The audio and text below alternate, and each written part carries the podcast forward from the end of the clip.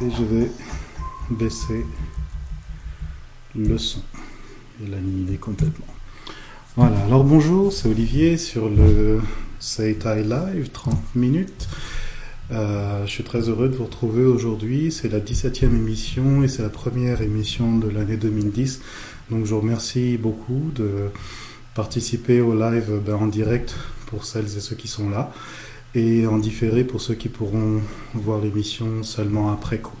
Attendez, j'ai oublié une petite action très intéressante, très importante.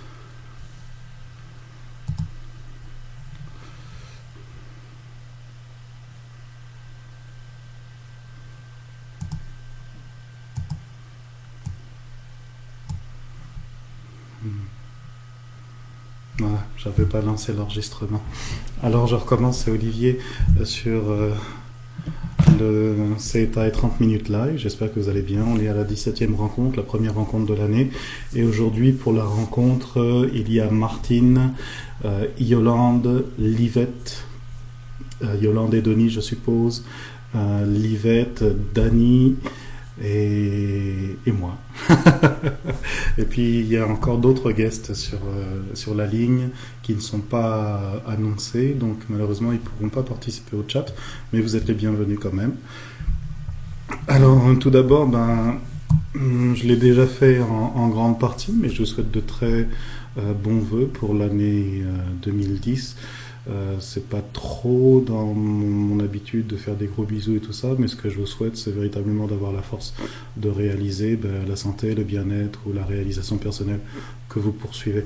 Et ces choses-là, ça doit être fait avec les tripes et euh, le mental doit servir uniquement pour évaluer euh, votre capacité à avancer, évaluer les petites choses qui vous concernent, que vous avez besoin d'améliorer pour réussir. La réussite ne se pense pas uniquement ne se conçoit pas uniquement par le fait de penser, il faut agir. Alors sur ces belles paroles, euh, si vous avez des questions en ligne, posez-les-moi.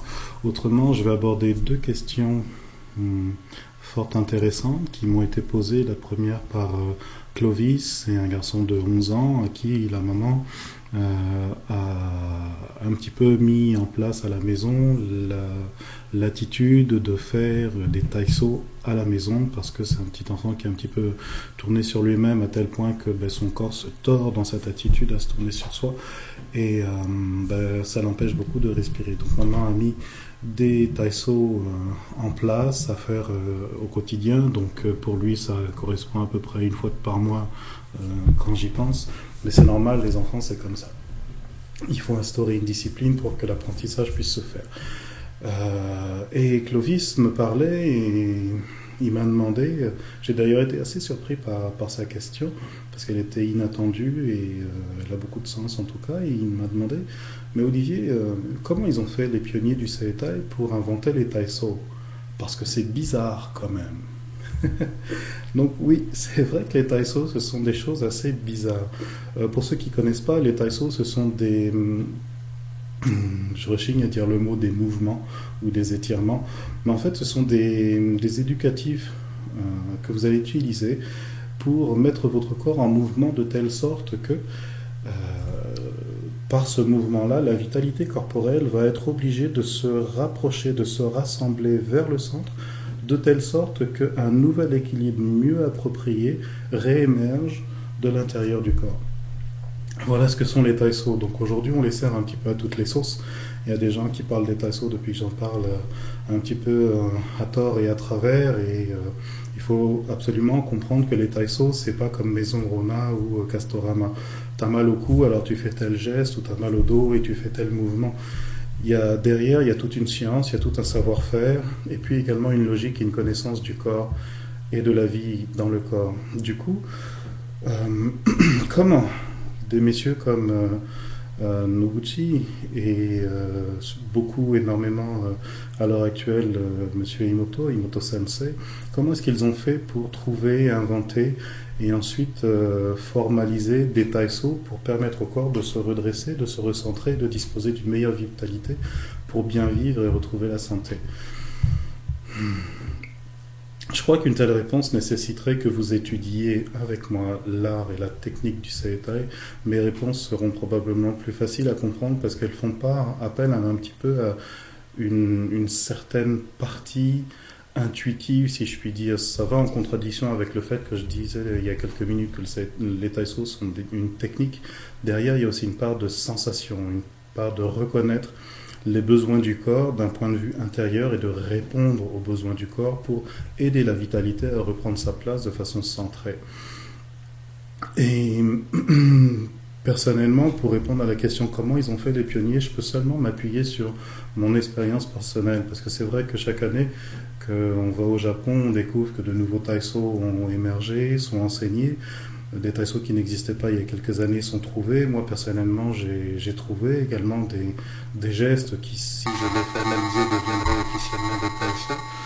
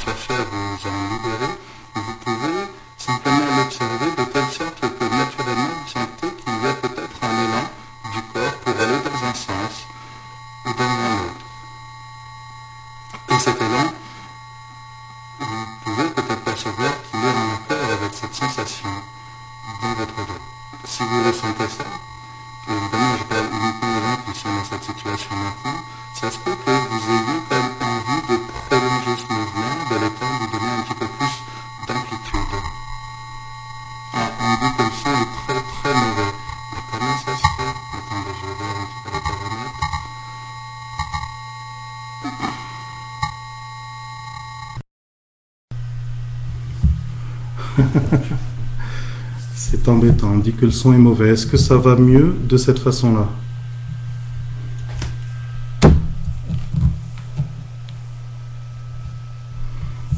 Problèmes du direct et j'ai pas d'ingénieur entre vous et moi, donc c'est vous qui me, qui me dites euh, si ça marche pas. Ok, c'est bon pour le son. Est-ce que je peux reprendre ou est-ce que je dois reprendre toute la conversation? Yes, dit Dani. Yes, quoi Je reprends tout ou j'explique là où j'en suis? Reprendre. Ok, donc je continue. Hein. Très bien. Donc, vous avez une sensation dans le dos, vous sentez que cette sensation, elle, elle, elle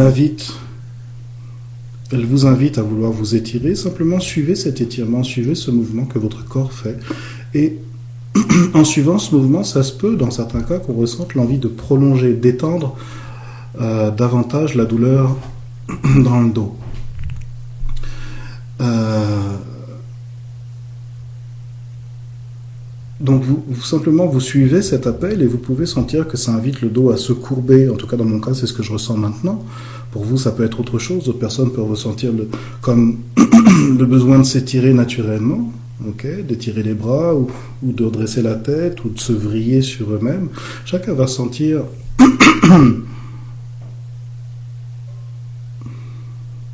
Maintenant, on me dit qu'il n'y a plus de son du tout. Bon, il va falloir tout reprendre alors.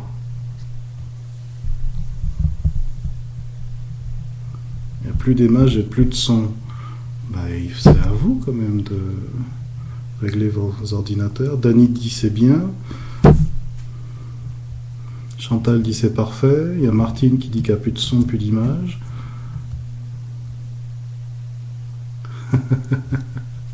Livette me dit qu'il y a des échos. Si tu as des échos, c'est que peut-être le son de ton ordinateur est trop fort. Martine dit que c'est revenu. Bon, alors, je pense que le plus simple, c'est de reprendre l'émission et puis je ferai l'enregistrement à partir, je distribue l'enregistrement à partir de maintenant euh, seulement, ok? Est-ce que c'est bon pour vous?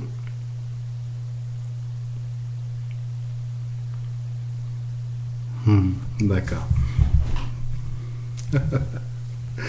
Alors, je souhaitais répondre à la question de Clovis. Clovis, un garçon qui a 11 ans. Et euh, sa maman l'a mis en place une certaine discipline qui consiste pour lui à pratiquer euh, un taïso pour redresser et améliorer la posture euh, corporelle d'une part, et puis permettre de libérer un petit peu un resserrement qu'il a au niveau de la ceinture scapulaire. Comme c'est un garçon qui est très tourné sur lui-même, en fait, euh, ce qui est tourné sur lui-même, c'est pas uniquement la pensée, le corps suit le même mouvement, et en tournant vers l'intérieur, l'attention tire le corps vers l'intérieur, et le corps se tord sur, notamment la troisième vertèbre dorsale. Euh, chez un enfant comme chez un adulte, quand la troisième vertèbre dorsale se tord, c'est que les poumons sont fatigués. Euh, sur un certain plan psychologique, ça veut dire ça pue autour de moi. Donc c'est un désaccord avec l'environnement. en tout cas, ne, généralisez pas ma, ma réponse. C'est simplement un avis que je partage par observation personnelle. Mais en tout cas, c'est très très très souvent, il y a des gens qui ont des problèmes au niveau des poumons, au niveau de la troisième vertèbre dorsale. Et si vous observez, euh, c'est le fruit d'une perception euh, qui, qui est mimée par le corps. Et cette perception, elle dit, hum, ça craint autour de moi, ou ça pue. C'est facile à comprendre. Hein. Si vous rentrez dans un endroit qui sent très mauvais, je sais pas, une étable, une grange, euh, euh, le, repère d'un ours, euh, vous rentrez là-dedans, hum, ça sent mauvais, mais vous rentrez pas dans l'espace en disant, hum, ça sent mauvais. Vous prenez le geste, oh, oh, ok. Et euh, petit à petit, on s'habitue à l'odeur, on sort de l'endroit, et puis le corps revient à une attitude normale lorsqu'il peut se mettre à respirer correctement. Il y a des gens qui vivent dans un environnement où il n'y a pas d'odeur nauséabonde autour d'eux, cependant ils ont la même attitude que si ça puait. Euh, et cette attitude, elle s'imprime dans la vitalité de, de la troisième vertèbre dorsale. Euh, donc euh, Clovis apprend ses taïsos à la maison, sa maman les lui montre, et puis euh, il est venu me demander, comme ça, discrètement, assez timidement, Olivier, comment ils ont fait les pionniers de Seitai pour inventer les taïsos Parce que c'est bizarre quand même. Voilà ce qu'il m'a dit. et c'est vrai que les taïsos sont bizarres, les taïsos sont étranges. Ce ne sont pas des, des exercices euh, comme on en voit partout ailleurs, soit dans le yoga, soit dans d'autres disciplines, où euh, ça consiste à prendre des postures ou à faire des étirements. Les taïsos sont des exercices spécifiquement conçus pour, pour euh, attraper la vitalité corporelle à l'intérieur du corps et lui intimer le chemin vers le centre. Car pour être en bonne santé, il faut que l'énergie vitale soit centrée vers l'intérieur du corps, dans un centre par, rapport à la colonne vertébrale, à la, pardon, à la, à la, ligne médiane du corps, et puis dans un centre qui se trouve dans le fond du ventre, au niveau du tendon inférieur. Lorsque la vitalité est centrée à cet endroit-là, le corps est disposé à retrouver son équilibre et à recréer la santé. Donc les exercices de Taïso suivent cette intention-là, ils suivent cette compréhension de recentrer, de refouler la, vitalité perdue vers le centre pour que cette vitalité serve le corps et la vie. Et euh, alors comment ils s'y sont pris les pionniers pour, euh, euh, inventer les taïsos Je pense que ça relève d'une part d'une connaissance intuitive des besoins du corps et d'autre part d'une connaissance technique extrêmement précise de la façon dont le corps fonctionne, c'est-à-dire pas seulement au niveau de la digestion des organes, mais également au niveau de la structure corporelle, au niveau de la mobilité du corps, et euh, en impliquant l'être humain tout entier, pas simplement son corps, les vertèbres, les muscles, mais également sa perception, euh, son cœur, son esprit tout l'être humain doit être compris à l'intérieur de, l'étude du Saetai. Alors, ça m'est difficile de vous dire voilà Noguchi ou euh, Imoto Sensei ils ont fait comme ça puis ils ont inventé les Taiso. Je pense que pour vous expliquer un petit peu comment les Taiso ont émergé, euh, je peux simplement m'appuyer sur mon expérience personnelle. Euh, après des années d'avoir étudié comment fonctionne le corps, d'avoir touché, d'avoir palpé, d'avoir appris à ressentir ce qui est vivant, ce qui n'est pas vivant, l'état de la vitalité,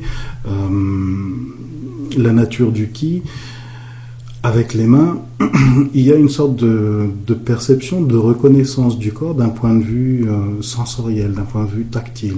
Et puis ensuite, euh, ce que vous apprenez en touchant les autres, inévitablement, un jour, ça doit vous rejoindre, euh, vous inciter à, vous poser la question, mais moi, dans tout ça, comment est-ce que je suis quand j'observe des gens qui sont dans tel ou tel état? Et ça fait retourner le regard vers l'intérieur et ça incite également à développer la sensation euh, de soi euh, d'un point de vue qu'on peut reconnaître avec son corps. Donc,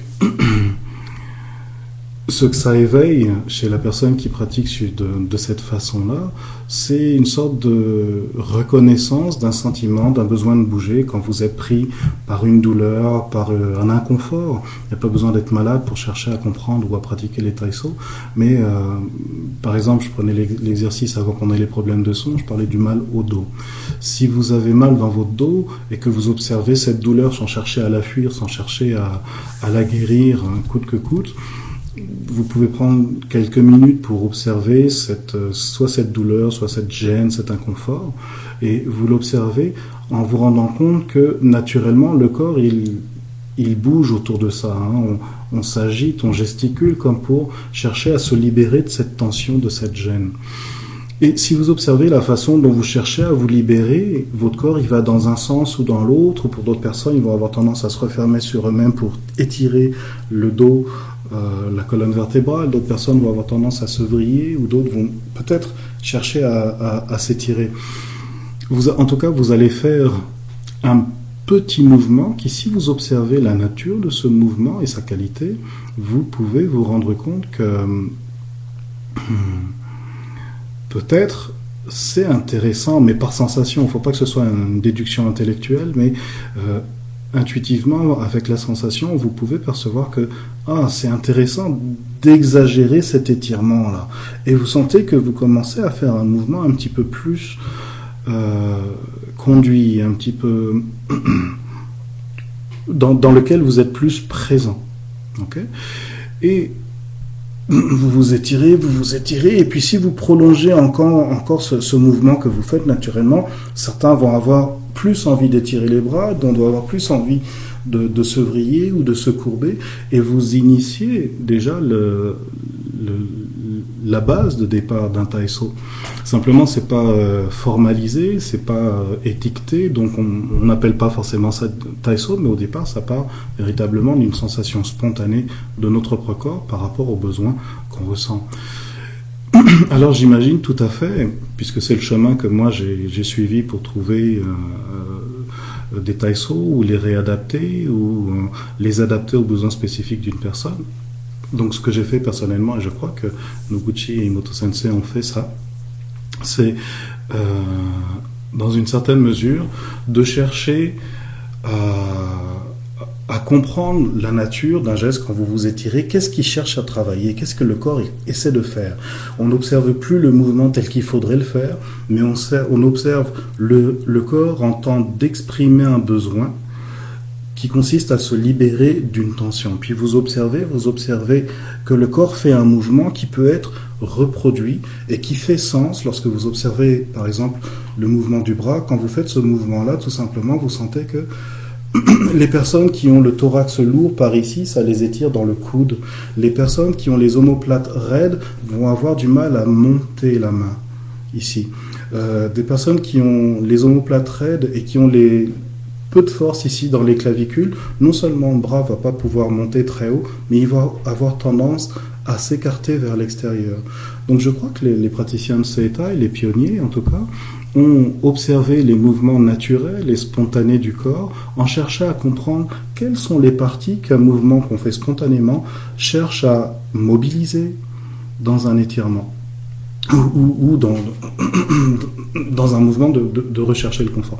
Quelles sont les parties que le corps cherche à, mobiliser ou à détendre ou à activer Et par cette observation-là, ben, on peut tout à fait se rendre compte qu'en étirant le bras de cette façon-là, ça fait non seulement travailler l'omoplate pour les gens qui ont les omoplates et le dos dur, mais en plus, ça fait travailler énormément de tensions qui peuvent venir depuis les pectoraux à travers la cage thoracique en direction du bras et du pouce. Pour d'autres personnes, faire travailler euh, l'articulation de l'épaule avec l'omoplate et euh, en lien avec la région qui entoure la troisième vertèbre dorsale. Voilà. Donc en observant ce que le corps fait spontanément, je crois qu'ils ont déduit que certains mouvements étaient libérateurs pour, euh, pour le corps humain. certains mouvements sont libérateurs pour le corps humain en fonction de ses besoins propres. Et à force d'observer quels sont les besoins du corps dans un, dans un travail corporel qu'ils font spontanément, euh, en tout cas, Imoto Sensei, moi j'ai la certitude absolue qu'il s'est servi de cette voie-là pour y arriver, en plus de toute sa connaissance technique. C'est euh, pour arriver à formaliser cette fois-ci un mouvement qui consiste à libérer par exemple la troisième vertèbre dorsale, ben, vous allez monter les deux bras vers le haut, et en, étirant le bras, vous allez activer la mobilisation de l'omoplate, et en activant la mobilisation de l'omoplate, on arrive à avoir un effet sur la région de la troisième vertèbre dorsale, à partir de la troisième vertèbre dorsale vers le haut. Du coup, formaliser cet enseignement-là pour libérer la troisième vertèbre dorsale. Dans ce, cas-là, c'est une, euh, on a inversé le processus pour libérer la troisième vertèbre dorsale. On lève le bras et puis on s'étire de, cette façon-là. Donc c'est une façon, euh, voilà, académique formalisé de reprendre une compréhension ou de reprendre une compréhension d'un besoin qui vient du corps, cette fois-ci pour adapter le besoin du corps de se libérer avec une forme cette fois-ci précise et codifiée. Il me semble que c'est la voie qu'ils ont suivie. Alors pour ma part, en tout cas, je, pense ça parce que c'est comme ça que j'y suis arrivé bon, à, reprendre certains taïsos, les adapter, à, en réinventer quelques-uns. Vous en faites pas, j'en ai pas inventé 160. J'en ai juste repris quelques-uns qui correspondaient à des choses que je ressentais, à des besoins d'étirement ou de réajustement de ma part. Et lorsque vous obéissez, en fait, à, j'ai dit obéissez, mais lorsque vous, oui, vous obéissez, vous vous soumettez, vous répondez à, l'appel du corps dans le besoin de s'étirer et que vous vous étirez tel que vous sentez que c'est aidant, satisfaisant pour vous, vous observez que à chaque fois, si l'étirement est véritablement fait sincèrement avec intensité, à chaque fois vous allez obtenir une détente, un relâchement des tensions corporelles et vous allez certainement observer que ces relâchements contribuent à renforcer la force, votre force, dans le fond du ventre. Donc tous les taïsos de Seitai non seulement servent à réajuster euh, l'ajustement corporel, réajuster euh, les, les, parties du corps pour les ramener vers le centre, et lorsque le corps se ressente, la vitalité corporelle devient une masse d'énergie disponible pour le bas-ventre à partir duquel tous les mouvements sains devraient être euh, initiés. Donc c'est clair que c'est pas la réponse que j'ai donnée à Clovis parce que je pense qu'il aurait lâché mon explication très tôt, parce que c'est peut-être un petit peu euh, technique euh, pour lui, mais en tout cas, euh, une réponse, pour répondre un petit peu plus simplement, l'idée d'inventer les taïsos n'est, je crois pas, intentionnelle, mais c'est le fruit d'une observation de la vie dans le corps et d'une compréhension des mécanismes du corps euh, qui ont abouti à décoder certains mouvements qu'on fait naturellement pour les amplifier euh, les, et les réorganiser de telle sorte qu'on a intentionnellement un effet de libération sur une partie du corps ou sur une autre.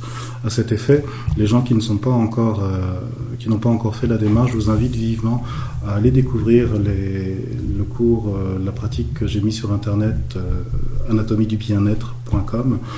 Euh, j'ai rassemblé 16 taïsos, alors ce ne sont pas tous les taïsos de Seitai, en, en il y en a, moi j'en ai compté euh, plus d'une soixantaine, donc j'imagine qu'au Japon, comme ils en inventent euh, régulièrement, ils en trouvent régulièrement, ils ont probablement atteint la centaine de taïsos à connaître. donc 16 taïsos ne font pas tout le Seitai, mais ce sont, c'est une sélection intéressante que j'ai fait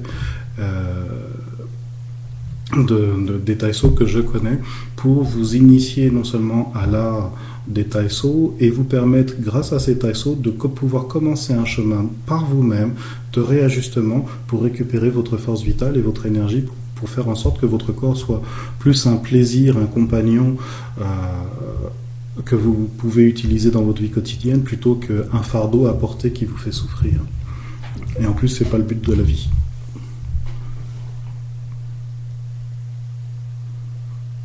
Et Dany dit en créant les Taïsos, ils ont fait du très bon travail. Oui. Comme je disais encore tout à l'heure, quand il n'y avait pas de son, euh, je voudrais bien vous mettre en garde contre le fait de ne pas trop simplifier la compréhension du Seitai. Là, je simplifie pour le rendre accessible, mais le Seitai, c'est pas euh, comme, euh, comme, comme dit Jackie Berton, c'est pas Castorama hein, pour les Québécois, c'est pas Maison Rona, c'est-à-dire t'achètes pas une vis, tu vis et puis le corps il est fixé. Euh, c'est très important lorsqu'on fait le travail des taïsos de s'intéresser à reconnaître les besoins du corps, non pas les besoins intellectuels de guérir et de se libérer de la douleur, mais à travers la douleur, qu'est-ce que le corps cherche à émettre comme message? Une douleur est un message. Et euh, il n'est pas question ni de l'accepter, ni de, euh, de la gérer. Il faut comprendre que la nature de la douleur, c'est un message qui vient de notre inconscient et qui n'est tellement pas entendu par notre esprit conscient et préoccupé que ça doit prendre un chemin différent que notre simple logique. Et la vie s'organise en nous pour être sûr qu'elle a son attention lorsque son besoin est urgent. Donc inévitablement, votre corps va vous faire mal lorsqu'il est mal utilisé. Et pour répondre à ça, donc effectivement, on peut utiliser les taïsos, mais pour utiliser les taïsos, on ne fait pas n'importe quel taïso, n'importe comment, et puis il y a un art de sélectionner le taïso qui convient à une personne dans un cas précis. Hum, par exemple, la semaine dernière, j'ai reçu la visite de, Sophie. Je comptais en faire un article dans le blog. Euh, j'en parlerai probablement plus précisément dans l'article, mais je vous explique un petit peu les, grandes lignes. Euh, la semaine dernière, Sophie de Labrosse est venue en visite, et puis euh, ben, il y avait Marie-Jeanne, et dans, dans, la conversation, Marie-Jeanne fait un mouvement, et puis elle s'est retrouvée une douleur au niveau du genou. Donc j'ai saisi l'occasion pour inviter et Marie-Jeanne qui étudie avec moi, et Sophie également qui est mon étudiante à, tiens, intéressons-nous à comprendre euh, quelle est la cause de cette douleur au genou que ressent Marie-Jeanne et surtout comment est-ce qu'on va faire pour répondre euh, à cette douleur. Et la plupart des gens qui ont un petit peu travailloté ou étudié un petit peu avec moi vont probablement penser, comme on fait dans tous les autres arts, c'est pas exclusif au CETAI, mais ils vont penser, ah, problème de genou égale troisième vertèbre lombaire, donc on va faire le taïso pour L3. Et c'est une façon excessivement simplifiée de comprendre le Seitai. Euh, à un certain niveau, quand on est animateur, c'est pas la réponse qu'on devrait apporter. Il faut aller chercher beaucoup plus loin. Pour quelqu'un qui découvre, ça suffit. Mais pour nous qui nous intéressons vrai, véritablement à l'art du Seitai, il faut aller chercher à comprendre de quoi il s'agit. Donc pendant euh, à peu près une heure, euh, j'ai initié Sophie et Marie-Jeanne à aller chercher qu'est-ce qu'ils pouvaient faire en Marie-Jeanne, cette douleur au genou ou le fait de, sentir le genou qui bloque comme ça et, que ça, ça, restreint, ça limite la mobilité. Donc, j'ai entraîné Sophie à faire une lecture profonde du corps pour arriver à déduire que si le genou faisait mal, ça passait par toute une chaîne qui concernait le bassin, euh, le thorax et même la région de la poitrine, de l'épaule ici à droite. Et on s'est tout à fait euh, rendu compte que le problème ne venait pas du genou, le fait que le genou soit bloqué, c'était une conséquence. Et euh, donc il était beaucoup plus intéressant d'éduquer le corps de Marie-Jeanne, à savoir d'étendre la partie en elle qui était gauchie, c'est-à-dire la région de l'épaule, euh, du poumon ici à droite, plutôt que de chercher à à faire le taïso qui soulage les genoux, parce que ça aurait probablement soulagé, mais ça n'aurait pas répondu véritablement à la question. Et si ça ne répond pas à la question, à la demande du corps, alors il n'y a pas véritablement d'apprentissage qui est fait de la part de l'étudiant. C'est pour ça que j'insiste beaucoup pour que les gens qui étudient le Seitai prennent le temps véritablement de mûrir avec la compréhension du Seitai, plutôt que de s'en servir un petit peu rapidement à tout va en pensant qu'on est déjà arrivé en haut, alors qu'on a à peine fait euh, le chemin qui est le début de l'apprentissage. voilà, en tout cas, peut-être je suis un petit peu dur dans mes mots, mais je vois des choses en ce moment euh, sur euh, Internet faites euh, au nom du CETA et fait au nom de certaines choses que moi j'ai apportées dans des cours, dans des rencontres. Et ça me répulse un petit peu de voir l'utilisation qui en est faite parce que c'est fait par beaucoup de gens qui ben, ont pris et puis qui se sont balancés comme savant tout et qui finissent par transmettre un petit peu tout et n'importe quoi à tout va. Hum, et puis ça peut être dangereux. En tout cas, j'approuve pas les choses qui sont faites en mon nom sans que je sois informé. Euh, voilà. Euh, Dany me dit en tout cas en Crématation, ils ont fait du très bon travail. Apprendre à découvrir les causes, oui. Apprendre à découvrir les causes, c'est véritablement le moteur, l'impulsion euh, spécifique du, technicien de ces états. Et découvrir les causes, c'est pas euh, simplement déduire par un fait logique, c'est qu'il faut apprendre à connaître l'être humain, la personne, non seulement dans son, dans son corps, mais aussi dans sa vie. Et comme on a un accès à la vie des gens, alors on ne fait pas de devinette, on cherche véritablement à connaître les personnes. On n'affirme rien, on cherche à comprendre, c'est beaucoup plus sage. Donc pour arriver à comprendre, il faut apprendre à connaître et se donner le temps d'avoir une relation avec, euh, bah, les gens qui font la démarche de venir nous voir. Voilà. Euh, bah, tout ça nous amène à la deuxième question que m'avait posée Yolande et Denis, je pense que je vous ai assez bien répondu à la question des, des comment on les a inventés. Euh, la deuxième question de Denis et de Yolande, c'est ils sont venus me rendre visite pour la, après le nouvel an et on a beaucoup discuté. Et puis Yolande timidement me posait la question est-ce que euh, c'est envisageable d'aborder des, sujets un peu plus lourds, un peu plus compliqués, tels que des maladies graves comme le cancer et euh, elle posait cette question parce qu'en ce moment, je suis en train de mettre un mini programme d'information en, ligne. Je n'ai pas achevé, donc soyez pas pressés de le, recevoir tout de suite. Où je donne des solutions simples pour, par exemple, la tendinite de l'épaule, le torticolis, euh, des lombalgies, les jambes lourdes, les migraines, euh, le manque de sommeil ou l'insomnie plutôt. Donc je suis en train de faire euh, des mini-programmes d'information pour les gens qui en ont besoin. Et Yolande me demandait euh, pourquoi est-ce que tu parles pas de, choses plus graves comme le euh, pas comme le CETA, comme le cancer? Et bah, pour moi la réponse est assez simple.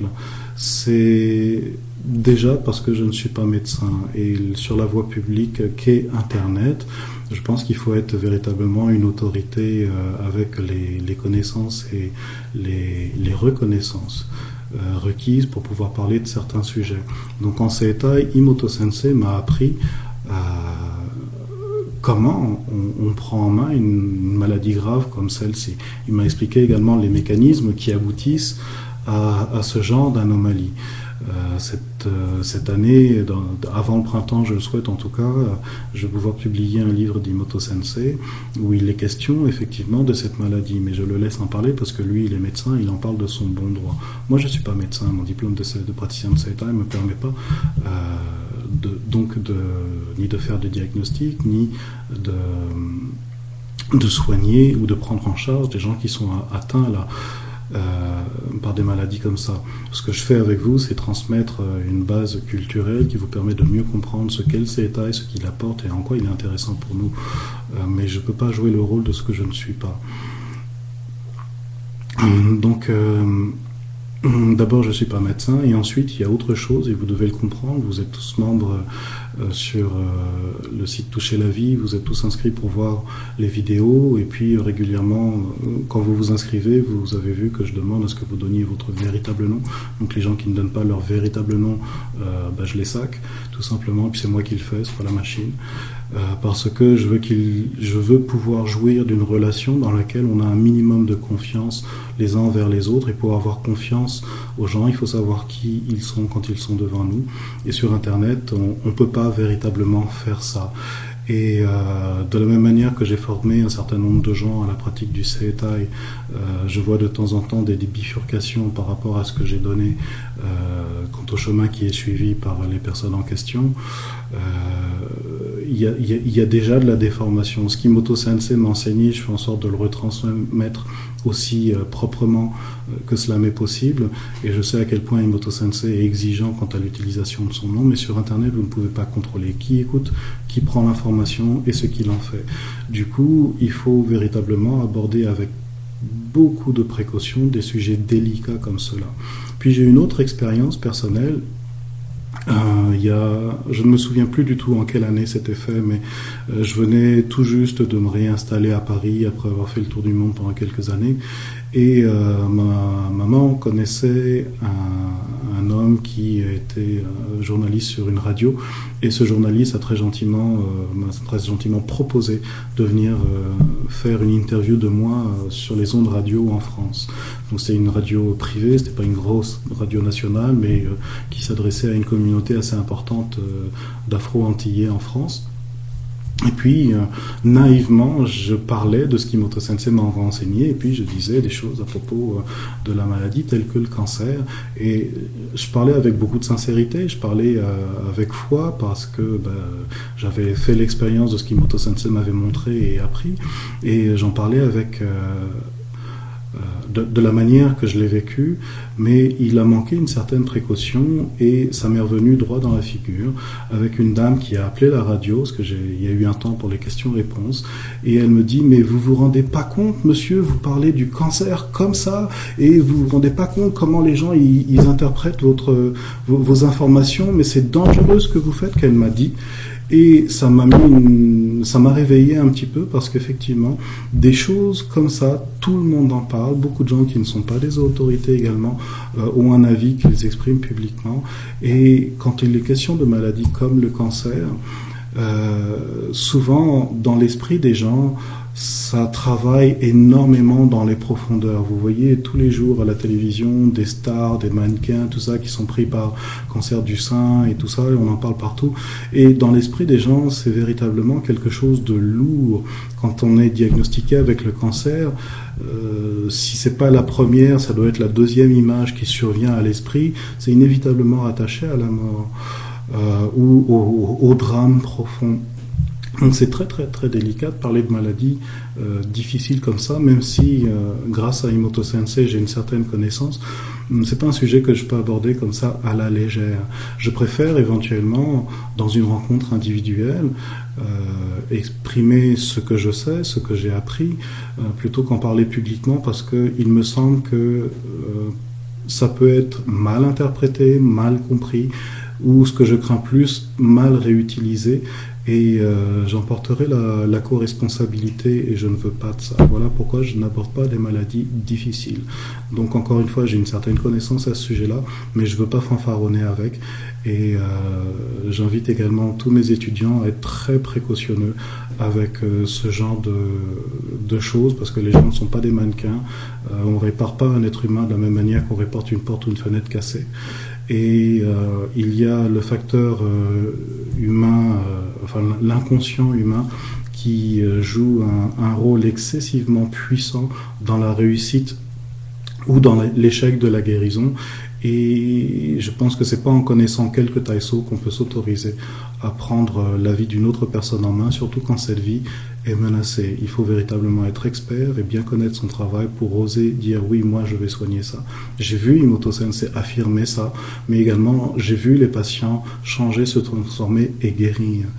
Euh, mais ça nécessite euh, une force immense en moi et j'estime que je n'arrive même pas à la hauteur du petit orteil d'Imoto Sensei. Donc j'enseigne ce que j'ai appris, j'enseigne pour partager une base culturelle, mais euh, surtout pas pour fanfaronner. Et lorsqu'il s'agit de maladies graves, je peux dire un petit peu ce que je sais, mais je n'en parlerai pas forcément en grand public, pour simplement pour des questions d'interprétation et de bonne compréhension. À l'intérieur d'un stage, où vous êtes présent, oui, parce que je sais qui sont les, les, personnes à ce moment-là, et je sais parfaitement ce que j'ai enseigné et à qui j'ai enseigné. Cependant, euh, sur Internet, je ne peux pas contrôler ça, et vous, vous n'imaginez pas, vous êtes, vous êtes certainement des gens bien, puisque vous êtes membre chez Toucher la vie, mais euh, vous n'imaginez pas hum, toutes les distorsions qui peuvent exister dans l'esprit humain et donc sur Internet. Alors voilà pourquoi je ne veux pas parler de maladies difficiles en public. Hmm. Est-ce que vous avez des questions par rapport à tout ça?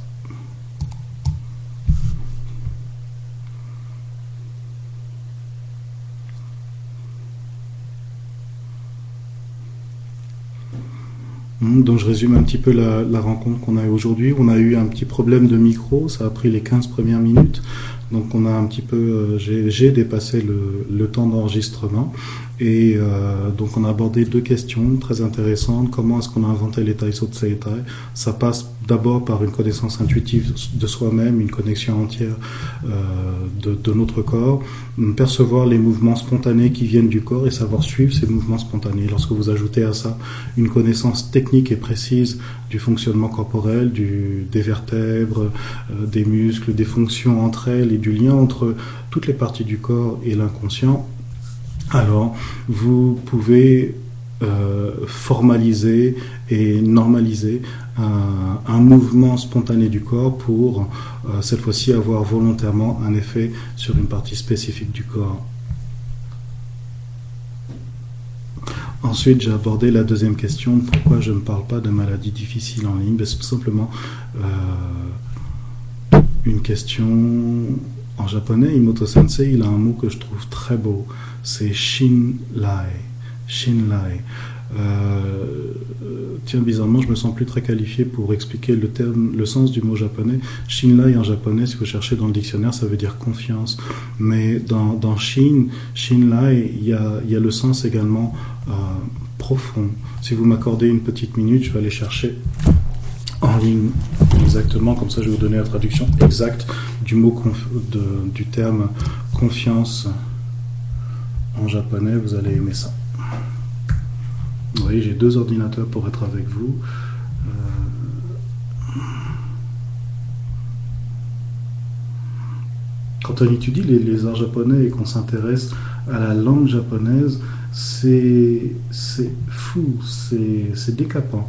Tout ce qu'on peut apprendre à propos de cette culture et de, leur vision de la vie. Shin voilà. Alors dans le dictionnaire euh, normal, là je suis sur le site de euh, J, Dictionary, c'est un site qui a été fait par Jim Breens. Vous pouvez le trouver à, Lyoko, c'est-à-dire r y o u k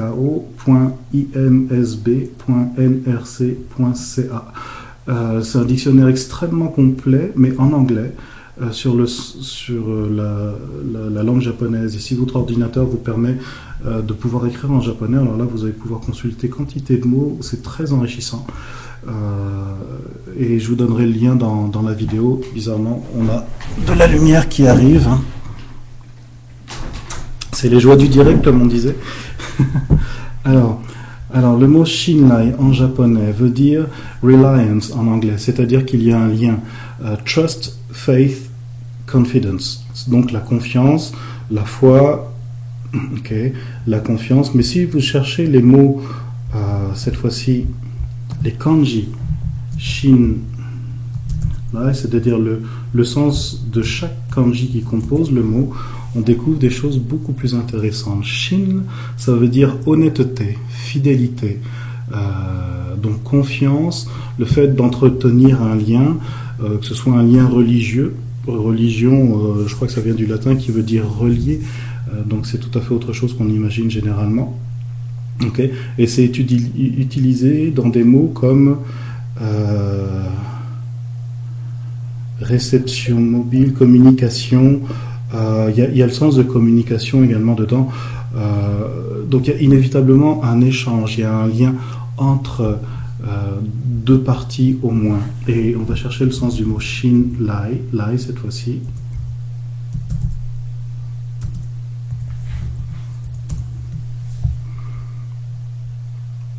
Ok. Euh, qui veut dire donc lai qui signifie requête, commission, distribuer. Donc pour, les, pour les Japonais, Shinlai c'est la confiance, ok, c'est-à-dire que je trouve mon cœur et tu ouvres mon cœur, ça c'est une autre compréhension occidentale. Pour un Japonais c'est autre chose, c'est euh, il y a quelque chose que tu me donnes à travers un lien que il est possible, comment expliquer, euh, tel que moi je l'ai compris en tout cas, hum, il y, a, y, a, un échange. À travers cet échange, il y a, a, y, a un, y a un lien qui est pas sacré, mais qui est extrêmement important, excessivement important. Et ce lien, il est extrêmement précieux. Et Imoto Sensei, quand il répond, ben, euh, parler de telle ou telle chose à quelqu'un ou pratiquer Shin Nishido, c'est-à-dire savoir orienter la volonté inconsciente d'une personne, je lui ai demandé, mais pourquoi vous enseignez pas ça à vos étudiants? Et il m'a répondu tout simplement, avec les yeux un petit peu plissés, il me dit, Shinlai. Et moi, je l'ai traduit comme confiance. Mais en fait, ce qu'Imoto Sensei signifiait derrière le sens de confiance, c'est qu'il a besoin qu'il y ait un lien qui soit authentique entre la personne qui demande la solution et lui qui va pouvoir l'apporter. Si le lien n'est pas authentique, c'est-à-dire que euh, tu viens juste demander ta guérison ou euh, tu viens juste profiter de ce que le Setai a apporté sans donner de toi-même en retour, euh, le, lien n'est pas réel. Il n'y a pas de confiance établie. C'est-à-dire il n'y a pas de lien dans la chose excessivement importante dans le qui. Et malheureusement, bah, sur Internet,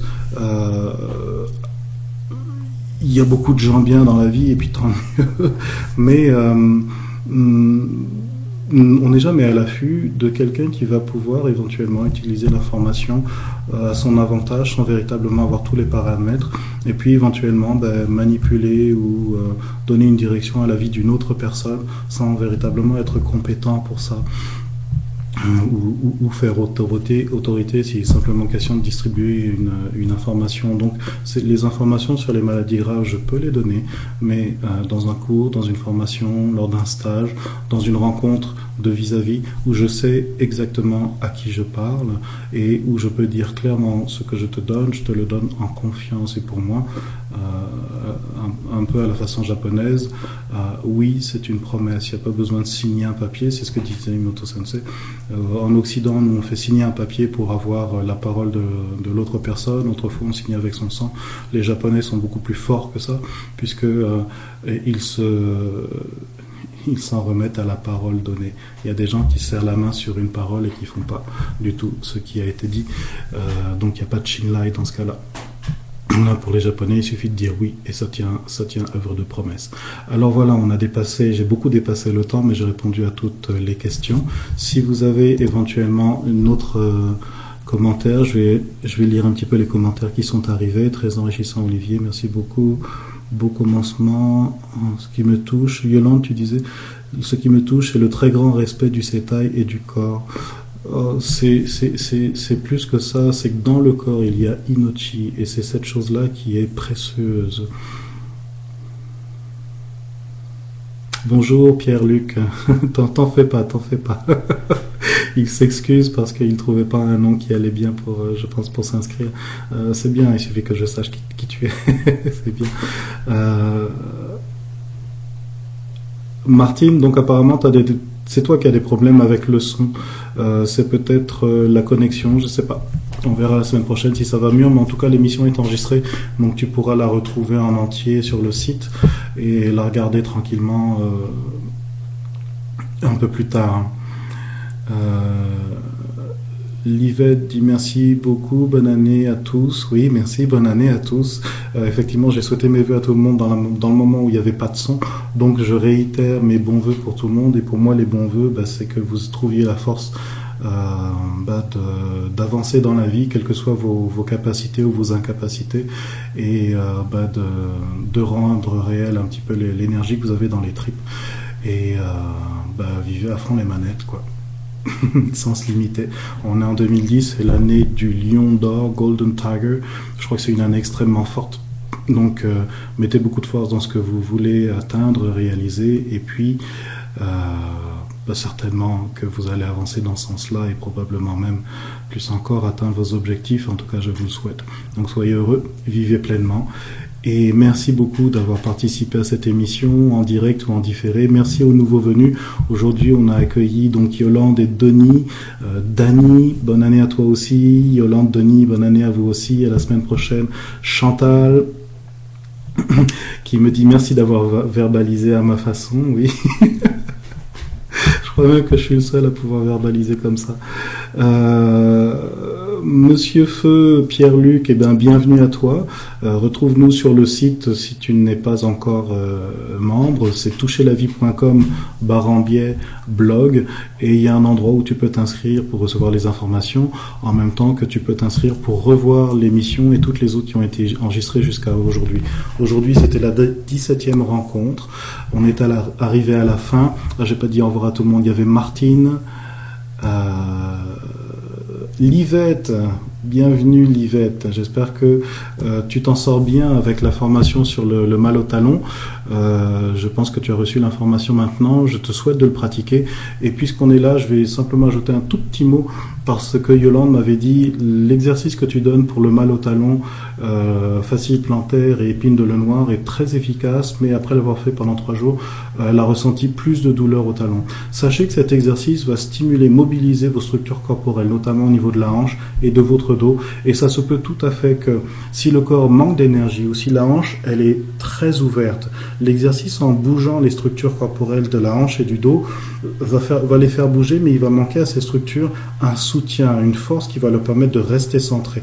Donc ça se peut qu'après quelques jours, vous ressentiez euh, une sensation au niveau du talon qui soit plus vive, plus forte. N'arrêtez pas l'exercice. Continuez. Ça veut dire que la structure bouge et que quelque chose est en train de changer. Euh, je vous donnerai pas tous les détails, mais euh, vous êtes sur la voie du changement. Donc si vous ressentez une douleur après euh, quelques jours après avoir fait l'exercice, alors que ça vous fait du bien jusque-là, ne vous inquiétez pas, il n'y a pas de détérioration de la situation, c'est au contraire le corps qui, a mal appris ses appuis pendant des années et qui cherche à le reconstruire. Tant qu'il n'y arrive pas, il a besoin d'un soutien et le, talon devient, devient pénible. Si vous cherchez l'information, vous allez euh, sur le blog ou vous cherchez tout simplement euh, Anatomie du bien-être, fasciite plantaire, F-A anatomie du bien-être.com, barambier, fasciite plantaire, F-A-S-C-I-I-T-E, euh, plantaire, ou alors épine de le noir, épine de le noir. L'un ou l'autre va vous emmener vers le, vers le, dossier où je remettrai le lien en dessous de la vidéo. Euh, lorsque je la mettrai en ligne cet après-midi. Alors je vais vraiment finir l'émission. Je vous remercie beaucoup d'être venu. Merci beaucoup qui allez voir, vous qui allez voir euh, l'émission en différé. Et euh, je vous retrouve la semaine prochaine pour la 18e émission en vous souhaitant une très très très bonne semaine et une merveilleuse année à tous. Donc je coupe l'enregistrement maintenant et je vous dis au revoir.